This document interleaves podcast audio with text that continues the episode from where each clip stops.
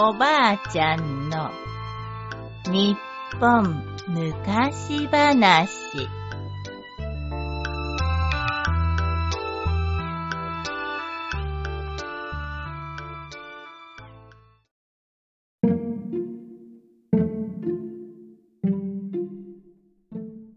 恋のお腹から出た黄金の鏡。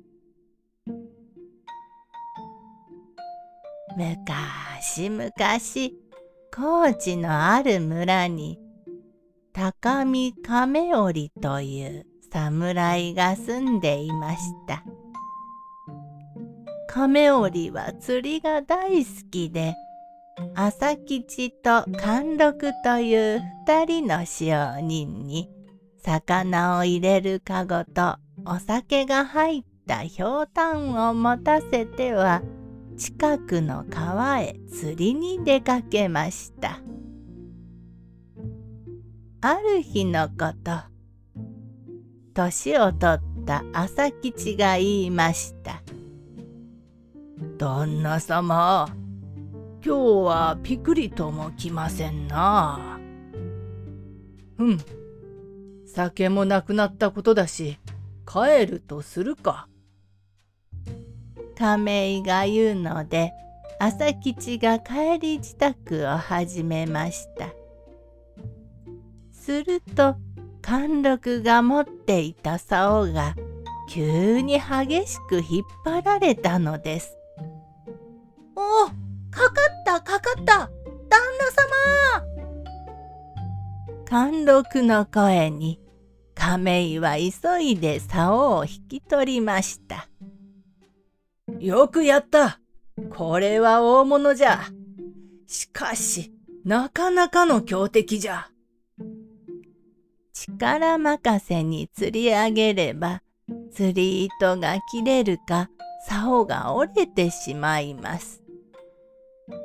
そこで亀井は辛抱強く相手が弱るのを待ちました。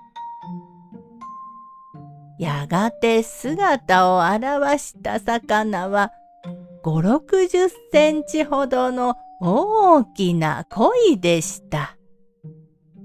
亀井が手元まで上手に引き寄せると、貫禄が網ですくって岸にあげました。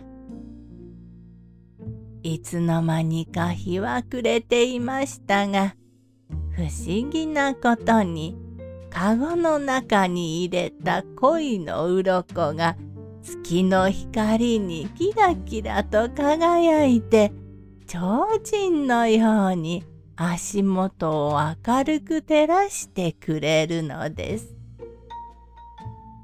そして家に帰ると亀井は早速恋を貫禄に料理させました。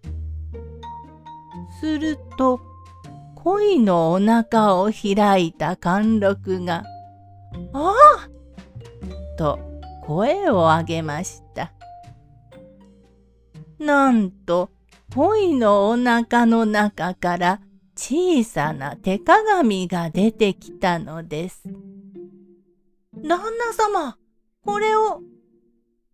貫禄は慌ててその手鏡を亀井のところへ持って行きました。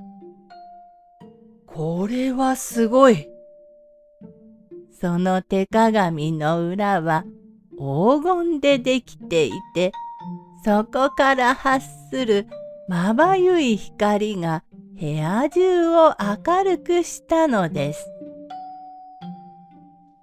亀井はこの不思議な手鏡を家宝としてとても大切にしたそうです。